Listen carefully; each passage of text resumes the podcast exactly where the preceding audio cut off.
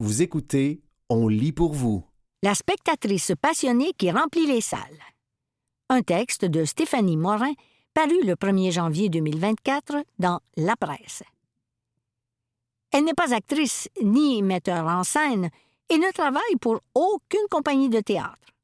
Pourtant, chaque saison, Lucie Leblanc incite des centaines de personnes à aller au théâtre grâce à son énergie contagieuse et à son irrépressible passion pour l'art dramatique. Depuis 25 ans, cette résidente de Terrebonne achète des centaines de billets de théâtre au tarif de groupe pour des amis, des collègues et tous ceux qui souhaitent fréquenter les théâtres de Montréal à moindre coût, et sans trop se casser la tête. Les chiffres donnent le tournis. Pour la seule saison 2018-2019, elle a acheté 2769 billets dans 10 théâtres de la métropole pour une somme totale de plus de 106 000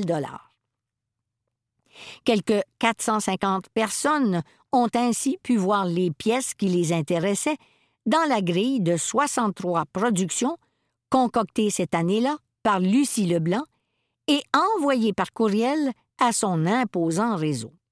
D'ailleurs, ces statistiques impressionnantes avaient encore grimpé lorsque la pandémie a frappé. Comment tout cela a-t-il commencé? À cause du dramaturge Michel-Marc Bouchard, lance en riant cet analyste d'affaires en technologie de l'information chez Intact. J'ai rencontré Michel Marc lors d'une fête en 1997. On a discuté. Il présentait la reprise des Muses orphelines au théâtre d'aujourd'hui.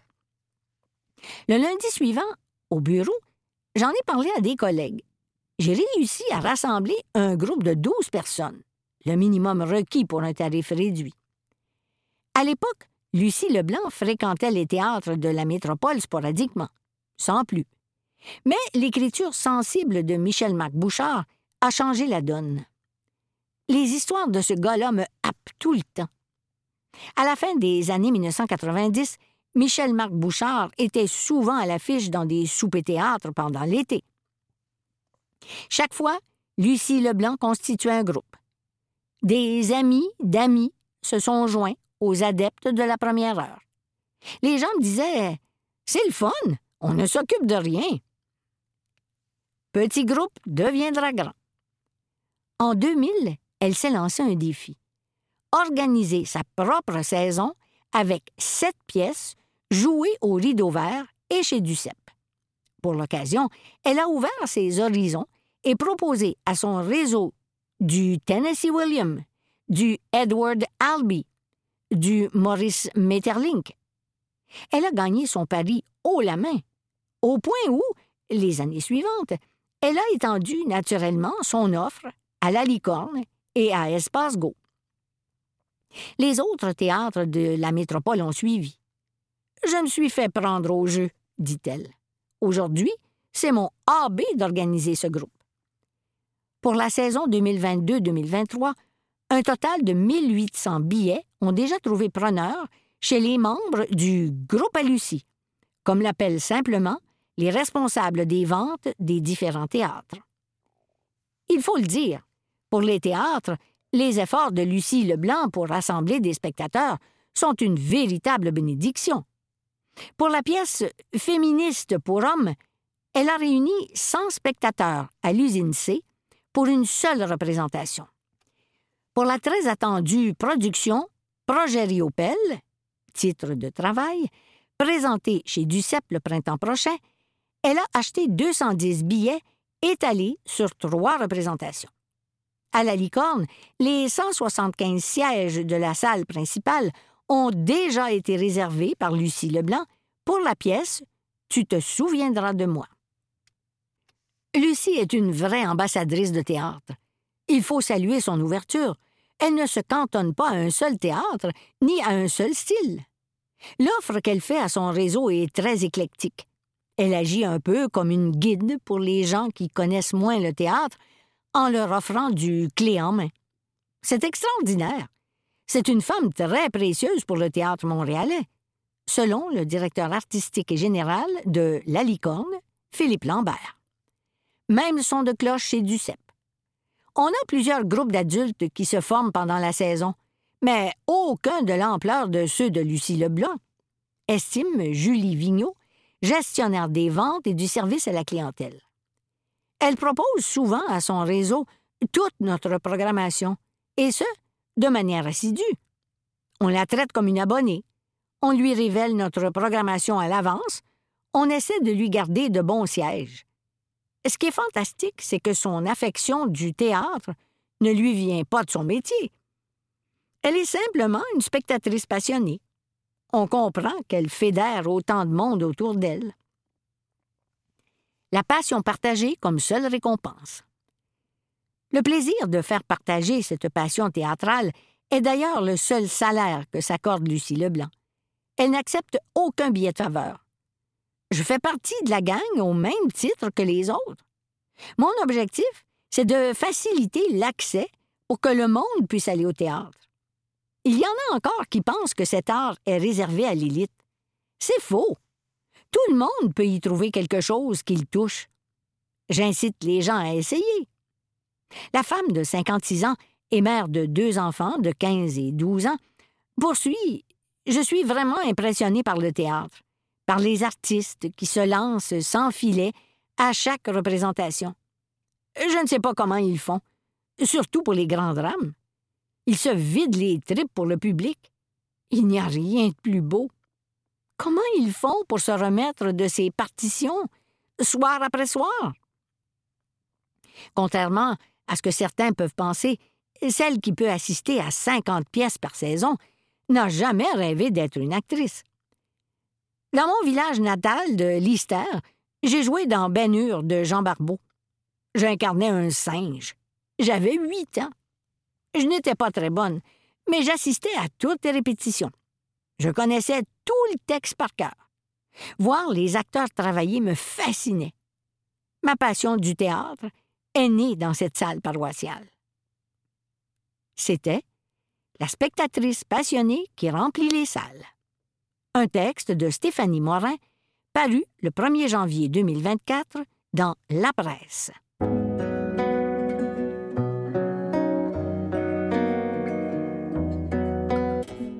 Proche aidant à 10 ans.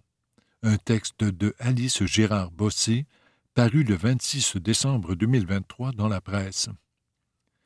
Ils ont 13, 12, 11, voire 10 ans et sont proches aidants pour leurs frères, leurs sœurs ou leurs parents. Un programme exclusivement destiné aux jeunes proches aidants a vu le jour dans le centre du Québec en novembre dernier, une première dans la province. Justine Tourini n'avait que trois ans lorsqu'elle a commencé à aider dans ses tâches quotidiennes son frère aîné Hubert, qui a la trisomie 21. Je l'aidais à mettre ses pantalons de neige, lance la jeune fille âgée de dix ans. Aujourd'hui, c'est elle qui garde son frère de cinq ans, son aîné, comme pendant les jours de grève. Le visage de Justine s'illumine en parlant de son frère, un passionné de hockey. Elle aime le soutenir dans ses activités malgré les défis. Des fois, il fait sa tête de cochon, dit-elle, en laissant échapper un petit rire, mais je me sens valorisée. On lui a souvent répété qu'elle n'est pas obligée, que c'est la petite sœur et pas la maman, mais ça vient d'elle depuis toujours confie sa mère, Annie Slater, à son côté. Justine est la plus jeune participante du récent programme de l'Association des proches aidants Arthabasca Érable, le tout premier au Québec destiné spécifiquement aux jeunes aidants qui prennent soin d'un proche, quel que soit le diagnostic. Ici, dans les bureaux de la rue Alice à Victoriaville, les proches aidants de 17 ans et moins peuvent se retrouver, après l'école ou pendant les journées pédagogiques, pour faire des activités, pour partager leur réalité et pour ne pas se sentir seul. On associe encore beaucoup la proche aidance au vieillissement de la population, constate Kim Osselman-Baudouin, intervenante jeunesse à l'Association des proches aidants Arthabasca Érable. Or, les jeunes peuvent aussi apporter une aide inestimable. Avec Justine, j'ai l'esprit tranquille. Je sais qu'elle va comprendre les besoins de son frère elle connaît son quotidien, puis elle sait ce qu'il aime et ce qu'il n'aime pas, précise Annie Slater. Une réalité cachée. Au Québec, la réalité des jeunes proches aidants demeure largement méconnue. En Europe et en Ontario, ça fait plus de dix ans qu'on se préoccupe des jeunes proches aidants. Ici, on ne sait même pas ce que ça représente dans la population, dit François Melançon, agent de communication à l'Association des proches aidants Arthabasca Érable. Il estime toutefois qu'il y a l'équivalent de quatre jeunes par classe qui sont des proches aidants. Un grand nombre d'entre eux ignorent qu'ils sont des proches aidants ou choisissent de ne pas en parler avec leurs amis. C'est tabou de dire mon frère a tel diagnostic ou tel handicap, donc certains ne se sentent pas capables de se dire proche aidant. D'autres jeunes n'invitent pas des amis à la maison parce que maman a un diagnostic de santé mentale ou est malade, dit Kim Osselman Baudouin. La réalité des jeunes proches aidants est souvent bien différente de celle des adultes. Ils sont à l'école, dans une période pour socialiser, donc leur réalité de proche aidant peut leur mettre des bâtons dans les roues dans le développement de leur identité, explique Mme Osselman Baudouin. Une journée normale. C'est un lundi de tempête en décembre. Entre sa journée à l'école et son programme de cadet en soirée, Loup-Félix Gauthier trouve le temps de faire un tour au bureau de l'Association des proches aidants. Depuis son jeune âge, le garçon de 13 ans assume le rôle de jeune proche aidant pour son frère Tao, 11 ans, qui a un trouble du spectre de l'autisme, le TDAH et une dyspraxie motrice.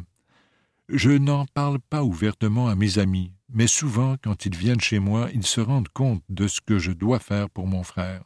Pour moi, c'est normal, mais pour eux, c'est très différent, dit le jeune garçon assis près du sapin de Noël ornant la pièce. Le défi d'être proche aidant On n'est pas souvent libre, répond-il d'emblée. Souvent, je dois m'occuper de mon frère, donc je ne peux pas vraiment jouer avec mes amis. Grâce au nouveau programme, l'élève de première secondaire a découvert que d'autres enfants et adolescents vivent la même réalité que lui, explique sa mère Annick Gosselin. Besoin de répit. La pression d'être un jeune proche aidant peut être grande, et les jeunes ne se sentent pas toujours à l'aise d'en parler à leurs parents. Je le garde pas mal pour moi, parce que je trouve que c'est un peu un détail, confie Lou Félix, parce qu'il sait qu'il donne un important coup de pouce à ses parents. Ça les aide, ça leur donne du temps pour eux, pour faire leurs choses, dit Lou Félix Gauthier. Afin d'offrir des moments de répit à Lou Félix, sa mère veille à ce qu'il n'ait pas toujours la même garde partagée que son frère.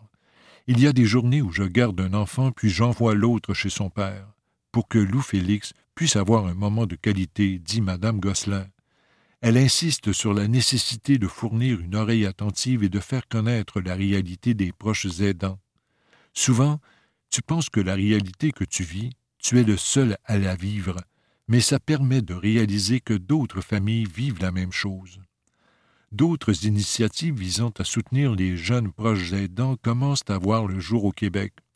L'organisme Proche Aidance Québec propose des ressources en ligne pour les professionnels de l'éducation et de la santé travaillant avec de jeunes proches aidants, tandis que l'organisme L'Appui pour les proches aidants a élargi sa mission pour soutenir tous les aidants, indépendamment de leur âge. En savoir plus, source Statistique Canada en 2012. 27 pourcentage des Canadiens de 15 à 29 ans qui ont fourni des soins à un membre de la famille ou à un ami ayant un problème de santé de longue durée, une incapacité ou des problèmes liés au vieillissement. C'était Proches aidants à 10 ans, un texte de Alice Girard Bossé, paru le 26 décembre 2023 dans la presse.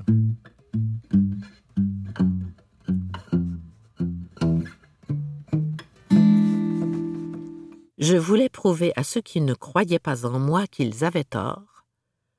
Un texte de Marie-Ève Fournier, paru le 29 décembre 2023 dans la presse. Lise Voitier, fondatrice de l'entreprise de cosmétiques Lise Voitier, dont elle a été à la tête de 1972 à 2013, répond à nos questions. Quel autre emploi auriez-vous aimé occuper? Médecin. Je pense que j'aurais eu de bons diagnostics. J'aurais aimé être à l'écoute et aider. Je pense que ça aurait été pour moi. J'aime les gens, j'ai une sensibilité et je suis précise dans mes recherches. J'ai fait des études classiques qui auraient pu m'amener n'importe où, mais j'ai eu une maladie, la pleurésie, à 18 ans, qui a réduit mes capacités physiques. Votre meilleur investissement? Mes chiens. J'ai eu des chiens toute ma vie. J'adore les animaux. Mes chiens ont toujours été d'une compagnie extraordinaire. Ils m'ont toujours apporté du soutien, du réconfort, de l'amour. Ils m'ont encouragé. Tous mes chiens m'ont fait rire et jouer. C'est pour ça que c'est un bon investissement. Présentement, j'ai un petit caniche brun. C'est une femelle qui s'appelle Beauty. Quel mot ou expression ne pouvez-vous plus supporter? J'en ai trois. Remettre à demain. J'ai beaucoup de difficultés. Pourquoi remettre à demain ce qu'on peut faire aujourd'hui? Le mot impossible. Quand les gens disent que c'est impossible alors qu'ils n'ont même pas essayé, ça m'horripile. Il faut essayer plusieurs fois avant de dire que c'est impossible pour en avoir la preuve. Et le mot jamais. Qui admirez-vous dans le monde des affaires? Si je dois choisir une seule personne, ce serait Charles Sirois pour son génie, sa simplicité et sa modestie. Il est au-dessus de beaucoup d'autres grands entrepreneurs, mais il a toujours les deux pieds sur terre. Quel type de consommatrice êtes-vous? Du type coup de foudre. C'est un coup de foudre ou rien, mais je n'achète pas ce dont je n'ai pas besoin. J'ai appris ça de mon père. Je réfléchis avant d'acheter, je suis raisonnable, mais les coups de foudre, c'est ma façon d'acheter. Quel livre ou film avez-vous l'habitude de recommander? Un film que j'ai vu à plusieurs reprises et toujours avec le même plaisir, c'est un film américain qui s'appelle Something's Gotta Give. C'est avec Jack Nicholson et Diane Keaton. Ce que j'aime, c'est que ça montre que l'amour peut changer les choses. À la fin, je suis émue chaque fois que je le vois même si je connais l'histoire, parce que l'amour a gagné. De quelle application ne pourriez-vous plus vous passer sur votre téléphone? Google, parce que je suis curieuse et que j'aime toujours chercher des réponses intéressantes. Avez-vous un mantra, une devise? Oui, toute ma vie, je me suis dit Prove them wrong. Prouve-leur qu'ils ont tort. C'est ce qui m'a propulsé et qui m'a donné le plus de courage, de volonté de réussir. Je voulais prouver à ceux qui ne croyaient pas en moi qu'ils avaient tort. Toute ma carrière, ça a été une grande source de motivation. Qu'aimez-vous particulièrement cuisiner? Des pâtes au brie. Ça se fait avec une sauce non cuite, à la température de la pièce. Les pâtes sont chaudes, alors, quand on les verse sur la sauce, le fromage fond. Il y a des tomates crues, beaucoup de basilic et d'ail aussi dans la recette. La retraite idéale? Il faut être très occupé. C'est mon idéal à moi, sinon c'est comme de gros trous dans ma vie. Il faut que je m'occupe. J'ai beaucoup voyagé avec mon mari. Je lis, j'ai suivi des cours d'italien. Quand je vais en Italie, je baragouine en italien avec les gens. Tout le monde me dit que je suis bonne, mais je pense qu'ils sont gentils. J'ai ma fondation aussi. Le printemps prochain, je vais faire du bénévolat deux jours par semaine dans un centre de soins de longue durée. Je pense me remettre au piano en suivant les cours de Grégory Charles. Il faut des passions, sinon c'est long et avoir un chien. C'est important. Qui est Lise Wattier? Lise Wattier est née en novembre 1942 à Montréal. Fille unique, elle a grandi dans le quartier Hochelaga-Maisonneuve. Sa carrière commence à la télévision, où elle sera notamment animatrice. En 1965, elle ouvre l'Institut Charme et Beauté Lise Boitier. L'entreprise propose des cours d'épanouissement personnel et de maquillage. Inspirée par Elena Rubinstein, elle lance sa propre gamme de cosmétiques, Lise Boitier, en 1972. En 1993, celle qui fut qualifiée de Céline Dion des cosmétiques lance le parfum Neige qui remporte un immense succès à l'international. En 2007, l'entreprise ontarienne Imperial Capital Corporation devient actionnaire majoritaire de l'entreprise. Lise Wattier y demeurera impliquée, notamment à titre de présidente du conseil d'administration. En 2016, le groupe québécois Marcel rachète l'entreprise. Mère de deux filles, Nathalie et Marie-Lise, Lise Wattier est officiellement à la retraite depuis 2013. Elle se consacre notamment à sa propre fondation créée en 2009 pour favoriser l'indépendance financière et l'entrepreneuriat féminin. C'était Je voulais prouver à ceux qui ne croyaient pas en moi qu'ils avaient tort, un texte de Marie-Ève Fournier, paru le 29 décembre 2023 dans la presse. Entrevue avec le rameur néo-zélandais Robbie Manson. Réalisé par Philippe Granger, paru le 29 novembre 2023 dans le magazine Fugue. Le rameur néo-zélandais Robbie Manson est sorti de sa retraite annoncée en 2020 pour qualifier son pays aux Jeux olympiques de 2024, lui qui avait fait partie de l'équipe nationale aux Jeux olympiques de 2012 et 2016. En attendant de savoir s'il représentera la Nouvelle-Zélande à Paris, le Kiwi de 34 ans continuera à s'entraîner et à publier sur son OnlyFans qu'il a créé afin de se soutenir financièrement. Pourquoi es-tu sorti de ta retraite? Est-ce par amour de ta discipline?